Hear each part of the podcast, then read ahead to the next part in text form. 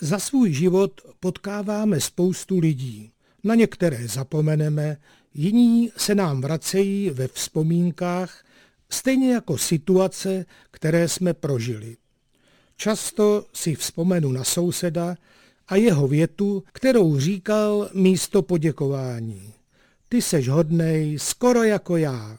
Nebo když chtěl něco pomoci, přišel a už jsem věděl, co bude říkat. Potřeboval bych dva silný, nemusej být ani chytrý. Naše babička měla zase čistě ekonomickou radu. Kdo má peníze zbývací, koupí si holuby lítací. Řídící učitel a na konci života i spisovatel a autor poudaček v podkrkonožském nářečí Jan Buchar z Mříčné Ujlemnice mi často říkal, bylo hůř a lidi si nechválili, Jeden můj kamarád vylekal hodně lidí tím, že při různých příležitostech, kdy všichni věděli, že řídí auto, pobízel nalévajícího.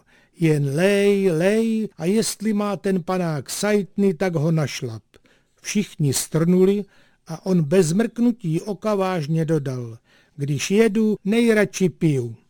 A když už jsme u toho pití, jeden můj známý, když v hospodě viděl proslulého pivaře klopit do sebe jeden půl litr za druhým, pokaždé konstatoval.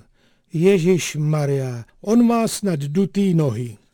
Spoustu vzpomínek na humorné situace si dříve chlapi přinášeli i z vojny.